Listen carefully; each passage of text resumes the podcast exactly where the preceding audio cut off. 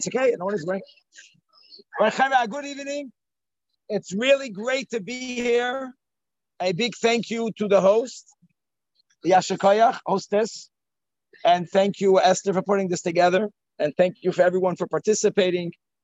Bachlal Rosh Chodesh is a very special moment, especially for women. But there is something extra special tonight, tomorrow. We are gathered on Rosh Chodesh Kislev. Happens to be that Rosh Chodesh Kislev is not consistent. Sometimes it's a two-day Rosh Chodesh. Sometimes it's a one-day Rosh Chodesh. There are only two months in our year that are open, that they change, that they fluctuate. All the other months, other than Cheshvan and Kislev, it's fixed. This year, Rosh Chodesh Kislev is a one-day a one-day Rosh Chodesh, and the Rebbe coined calls the month of Kislev the month of redemption. Chodesh. There are many special Chabad, Lubavitch, and Hasidic holidays on the month of Kislev, many meaning way beyond any other month. To go through the month, to my knowledge, and I'm sure there are many days that I'm not aware of, Rosh Chodesh Kislev is the day that in 1977, in Tafshin Lamed Ches, when the Rebbe had a very severe heart attack, not one, but two heart attacks, Shmini Atzeret Simchas Torah. You can hold it for me? Wow. Um, I don't know if they can hear. I hope they can hear from over there. Wow. Um, the, the Rebbe got got well enough to be able to go home on Rosh Chodesh Kislev. I know that I'm a Brazilian, and like many other Hasidim that did not grow up in Crown Heights, we did not see the Rebbe very often. So when we heard the Rebbe had a heart attack, I remember that as a child, we heard the Rebbe is getting better, so all is good.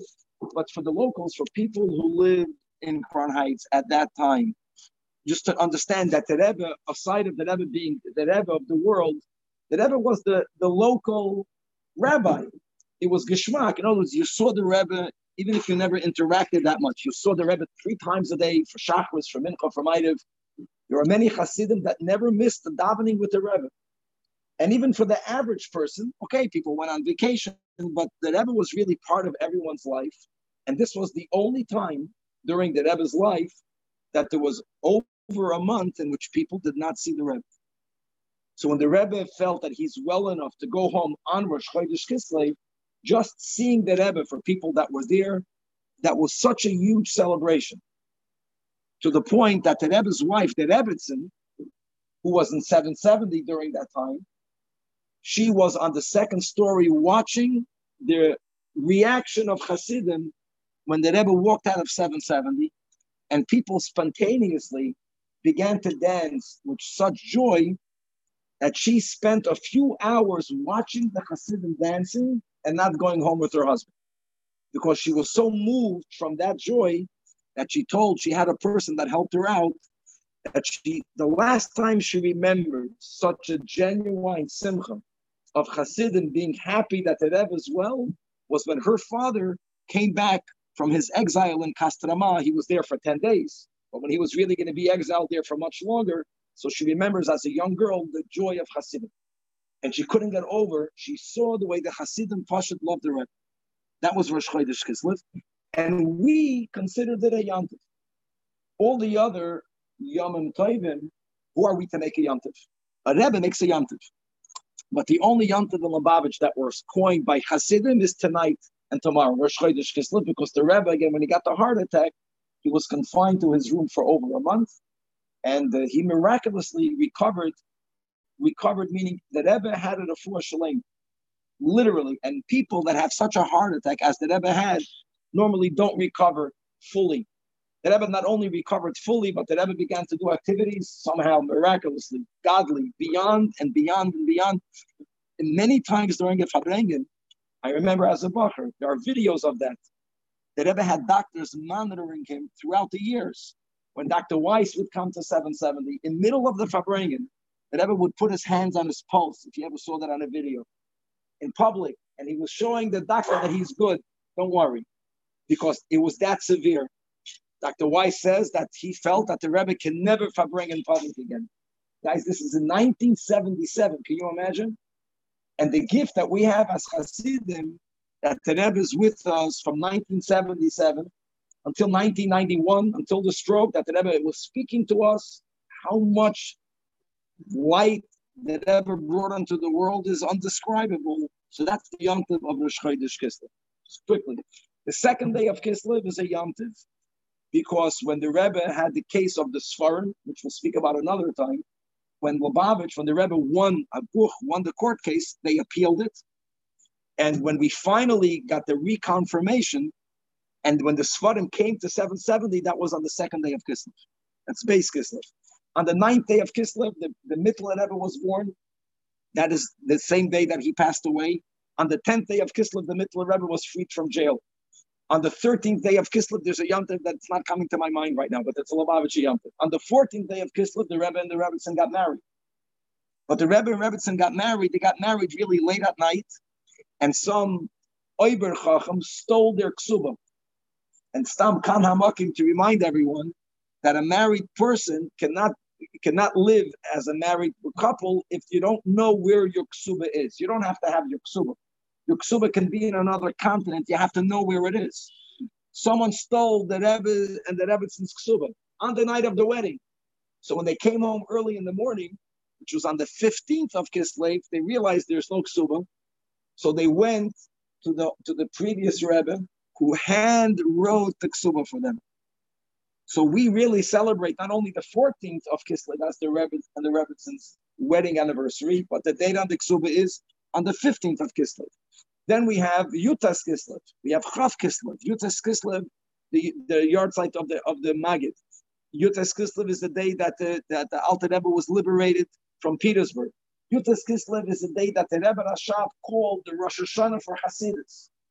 The previous Rebbe says that on Yud-Tes Kislev, the Baal Shem Tov and the Alter Rebbe were conceived. Because when were they born? Who knows? The, uh, the Baal Shem Tov and the Alter Rebbe. They were born on Chai Elul. And if you go back exactly nine months, that's Yud-Tes Kislev. So the Frierdiker Rebbe says that Yud-Tes Kislev is the birth, is the real birth of the whole Hasidic movement. Both of the Baal Shem Tov, he was conceived on Yud-Tes Kislev, as was an interesting comment from the Frierdiker Rebbe. Then you have Hanukkah, and Hanukkah is considered a Lubavitcher holiday. People that are not Chabad get very angry at this. But I'll explain why Hanukkah has a special relationship with Lubavitch and with Chabad, and de facto in the United States, what the Rebbe did with Hanukkah, and this is also the Rebbe went to the Supreme Court, Lubavitch and Supreme Court, that we got legal rights to set up public notice. Public notice is a phenomenon that never existed in the world.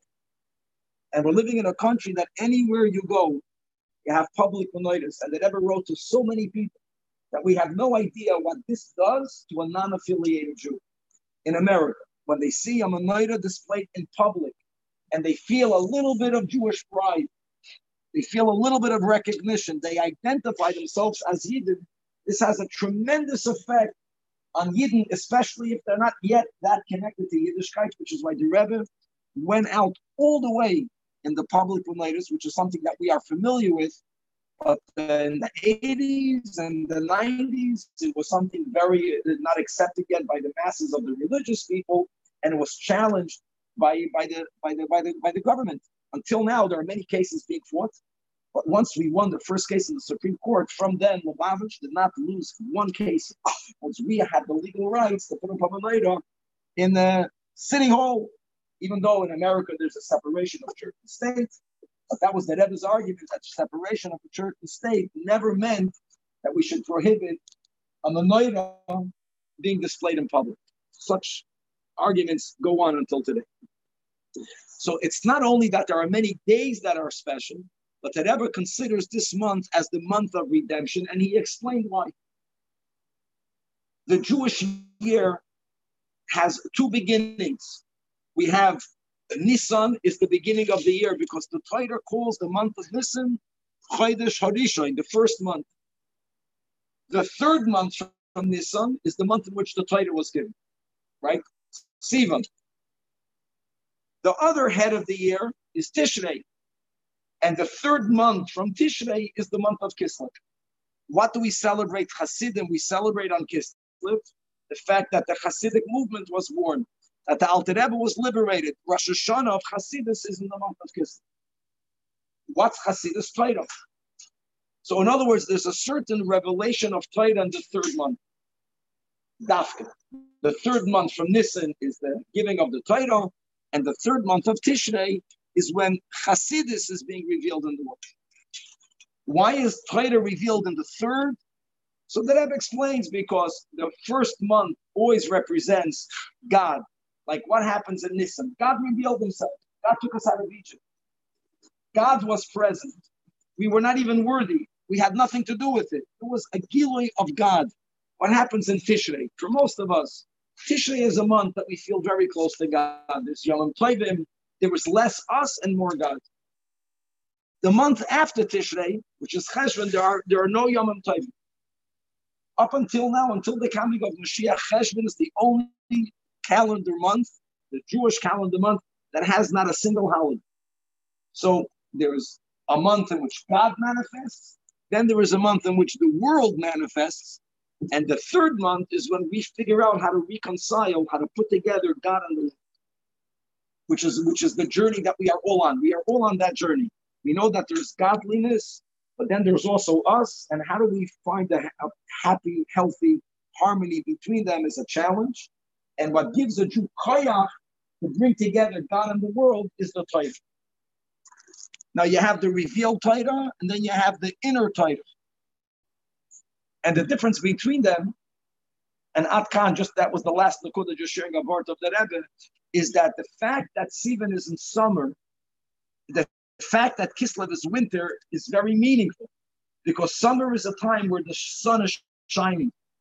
In other words, that there is a lot of revelation from without. The world is a lightened up, illuminated world. Winter represents a moment where the world is dark. And when the world is dark, then the only light that you have access to is the light within yourself. And the goal of Hasidus is to help all of us get better in touch with the light that we have inside ourselves. And that's the theme of the month, which begins tonight and tomorrow. Well, there's a cute story. It's a, like a, a foolish story that makes a very good point. That there was once a person walking down the street and he, and he sees his friend at night under the lamppost looking for something. He's looking right under the lamppost. So he tells his friend, Ah, you lost something? He said, Yeah. I'll help you. That's great. Can you you remember exactly where you lost it? He said, Yeah, a few blocks away. So he tells him, if you lost it a few blocks away, why are you looking for it over here? So he said, because there there's no light. Here there's light. So he's looking for it in the wrong place because there's light outside of him. And this is a muscle that we use to point out that it's always great to get inspiration from someone outside of you, from out there, from a lamppost. But if the light is not coming from within, then we are all vulnerable to going to a lamppost that's a few blocks off the place where we really need to be. And we all have a light within. We all have that. I'm not speaking about a type A personality. I'm speaking about a ruchniistic life that we all have within that really lights up the environment, no matter how dark the environment might be. And the quest that we all have is how do I tap into that light? And this is the month of Kislev. It's a month of winter. It's a month of darkness. And the reason why there are so many Hasidic holidays is because through the Torah of Hasidus, we have the power to find the light within, which is gold. Because then, no matter what is happening in my life, no matter how dark the world out there might be, I am I, I'm, I am enlightened. And I am enlightened, meaning that not only do I have the koyach to, to lighten up my world, but I have the koyach to lighten up your world as well. I want to share just a story. I think I shared it over these over, Yom Tov sometime, just to illustrate the meaning of that we have We all have a light within. What that means and how that manifests. We're not speaking about intelligence. Hopefully, we have that as well. We're speaking about something that is way beyond intelligence. There is something about our lives, about the life of a Jew, that we are, that when we tap into our neshama, we end up accepting things. We end up behaving in a way. We end up doing things that are completely beyond rationale. And that's the most beautiful thing. When a person is behaving supra rationally, you are seeing the inner light of the neshama. So this story, a beautiful story, happened a while back. Summer is a time in America that people have off from school for many, many weeks, which is very strange. Let's see who will change that. In most healthy societies, you give a break of a much shorter amount of time. The Chaldat gave us Shabbos. Shabbos is a 15% cycle. Six days you work and one day you rest. And this cycle of 15% is God given. And that means that if a person is going to take off less than that, you're going to burn out. If you're not going to give yourself a 15% break, you'll burn out. If you give yourself too much rest, you'll become lazy. This is the balance. Every seven days, one day you should rest and six days you should work. And this is for Goyim. Goyim are not supposed to keep Shabbos. They can keep Sunday, keep Friday. Communists kept Tuesday. We keep Shabbos because we mirror God, but the concept of Shabbos is a universal concept. But there's work and there's rest, and you have to get it correct. Same thing when it comes to study. There's a certain amount of time that you have to study, and then there's a very healthy amount of time to take a break. When my wife and I, when we lived in Hong Kong, eight weeks, eight weeks, school, two weeks break. That's the year. Eight weeks, two weeks. That's not Torah, but it's a certain safe. So the kids don't leave school. I don't know. They leave school here what for three months, for four months. No, two and a half. Two and a half months. Someone made a cheshbon that if you look at your calendar, you'll see that your kids are more days out of school than in school. That's before Corona. it's, it's, a, it's a funny cycle, but there's many weeks off. What do you do during that time? So we always advocate that Rebbe began programs to make sure that Bachrim, now if a person is into learning, go learn. But if you're not going to go learn, then many Bachrim traveled. We call that Merkos Shlichus. Almost the whole Lubavitch was filled by yeshiva boys during the summer, going to communities in which at that time there was no established community. They would go there with suitcases of Jewish books in English, and they would sometimes knock on doors and go through the white pages to find Jewish names. And they would go meet Jews and they would establish Jewish centers. And many cities have Chabad houses because of that work. You also had many Baruchim that that do volunteer work over summer. Nothing wrong having a great time, but maybe not for 10 weeks in a row. So the stories of a bunch of Bachim that they decided that they're going to do volunteer work somewhere in Maryland. These are Bachim from New York. These are Lubavitcher boys. So there's a place called Rockville or something like that, Maryland. And a few Bachim went to spend summer in a Jewish old age home to, to help volunteer. And the, the, name, the first name is an accurate name. So one of the Bachim there was has the name of Mordechai. The story probably happened 15 years ago or something like that. One of the jobs of, the, of these boys was to go every morning to all of the elderly men and to offer them, to ask them if they want to join the minyan. There was a minyan. It was a, you know, it was a Jewish old age home. There was many people that were from Many people were not that frum, but you know, when you get older, if you don't have Torah and you don't have family, you're in trouble. What do you do? So you go daven. You have nothing else to do. It sounds terrible. And you go daven. So people went to daven. And there was one nasty man on the second floor that never wanted to go to daven. Okay, but so what? One day, one of the volunteers offered him, you know, would you like to go? And this man was in such a bad mood that he really gave it to him. Don't you ever dare come and don't you ever dare ask me. And he really, he gave him a barrage of, of heat. He was verbally very abusive to him. That's the word today.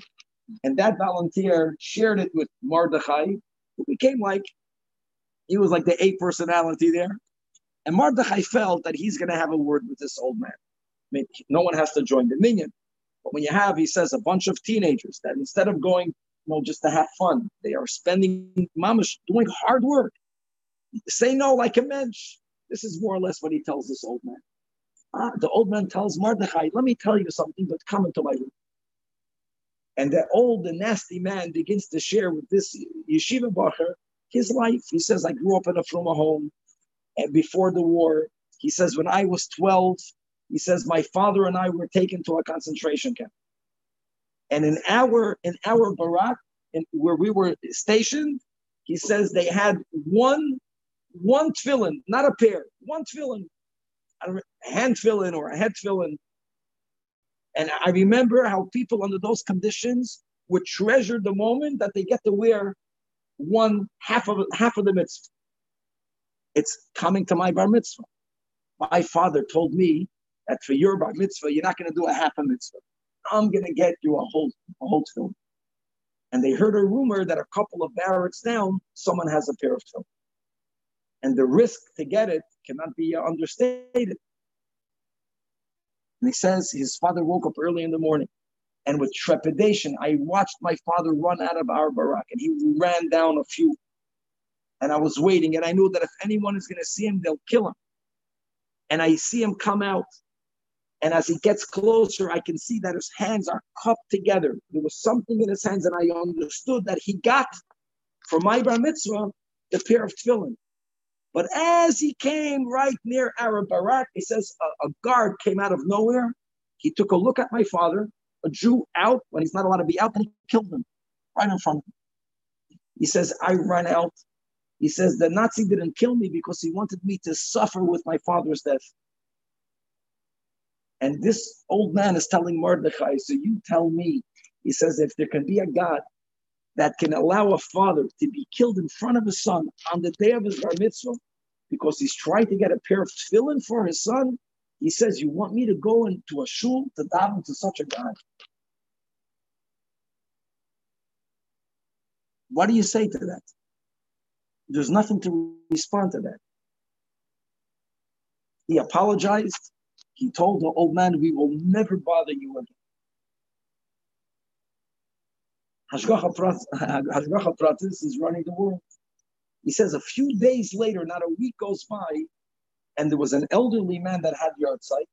And for some reason that day, there was no minyan. They had nine people with all the volunteers, with all the men that were there, and they needed a tenth. And the only tenth Jew then in the facility was the nasty old man on the second floor. And Mordechai says, I needed to ask him. And I promised him I'll never bother him again. But we need a minyan. We need a minyan. So he says, I went upstairs, I knocked on his door, and I was expecting the worst. And when he sees me, he says, You're here again? He says, Listen. He says, There is a Jew downstairs that needs to say Kaddish. This is not about God. He says, You have to do a favor to, to, you, to your fellow. He needs, you're the 10th. And he says he was expecting the worst. So the old man tells Mordechai, okay, if that's the case, then take me in. Now he could not walk well, so he needed to go on a wheelchair. So he says, wheel me in. So I began to wheel this old man out of the, the door. Right? Success. I got him. And he says, wait. And he points to the to the dresser and he tells me to open up the drawer there and I open up the drawer and I see an old bag of tefillin. And I understand this is the tefillin that he took out of his father's hands. And he says, Should I take the tefillin? He said, Yeah, take the tefillin. He says, I rolled the man downstairs to the chapel, to the shul. And he says he did not want to go. And he says he wanted to be near the door. But he asked me to put tefillin on him. He says, I put tefillin on this old man. And he says, and he went to a different universe. He says he began to cry. And he began to say in Yiddish, Tata, Father, he was calling for us and he was caressing the straps of the tefillin. Tata. And he sat there during davening. And he sat there after that. He was sitting there for hours and I'm waiting for him. And when he was ready to be rolled back to his room, he thanked me and he tells Mordechai shared, he tells me, please pick me up tomorrow morning for the meeting. And he says for the next few weeks, every weekday, Mordechai picked up this old man and he took him to the chapel and he put on his father's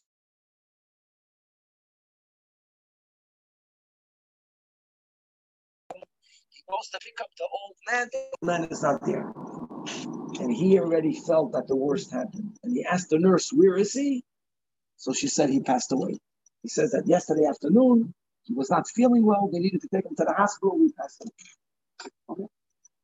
At the end of the summer, this Jewish old age home, they made they made a special gathering to thank all the volunteers. So during that goodbye party, a woman walks over to Mordechai and she tells him, You have no idea of the blessing that you gave to my father. So he asked her, Who are you? She says that I'm the nasty, everyone called him the nasty old man. I'm the nasty old man's daughter. And she tells him, Let me tell you what happened the day he passed away. He says that you, he davened with you every day. We all know about it. He says in the afternoon, we needed to take him to the hospital. So he says, as we're taking him out of the room, he insisted that we take the tefillin.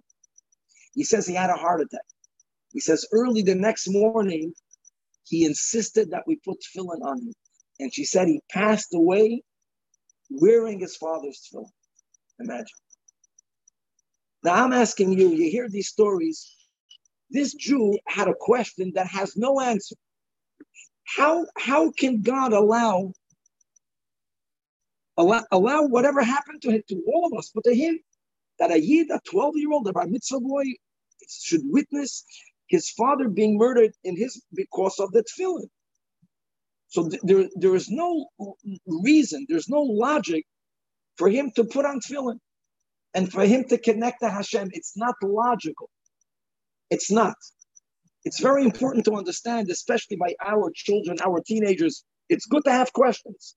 And if we have an answer, we should give the answer. But there are many questions for which there is no answer. But Yiddishkeit is not based on answers. Yiddishkeit is based on the emes. It's an emes that's beyond us. Some of it we understand. A lot of it we have no understanding of it. A lot of it is very painful. But one thing we see that we all have in the shama, that's a fact. And when someone somehow gets in touch with their neshama, everything changes.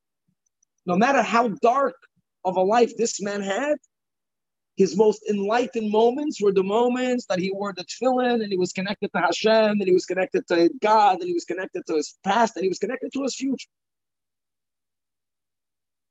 And we have that same neshama. Thank God we don't have the suddis, but we have the same neshama. And when we learn how to tap into that neshama, and that's the goal of Hasidus. Chodesh HaGeula is because we have something within us that is so light, it's so enlightened that you can be living in the most darkest of places, and somehow we can not only manage to get by, but we can completely overcome it. We can light up the world. The question is, how do we get in touch with our own light? That's a very important question to ask.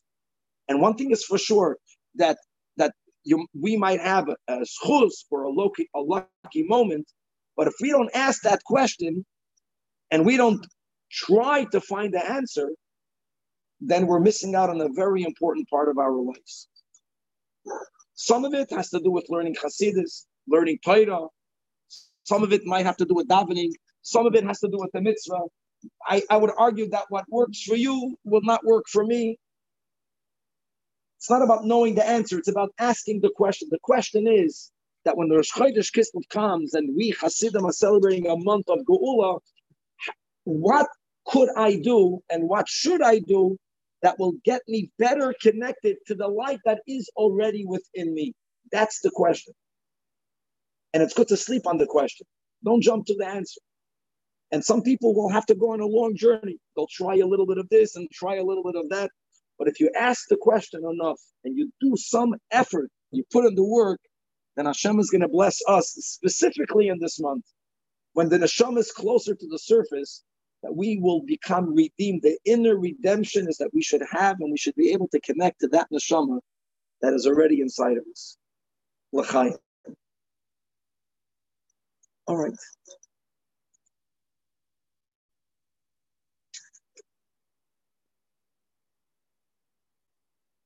A lot of silence.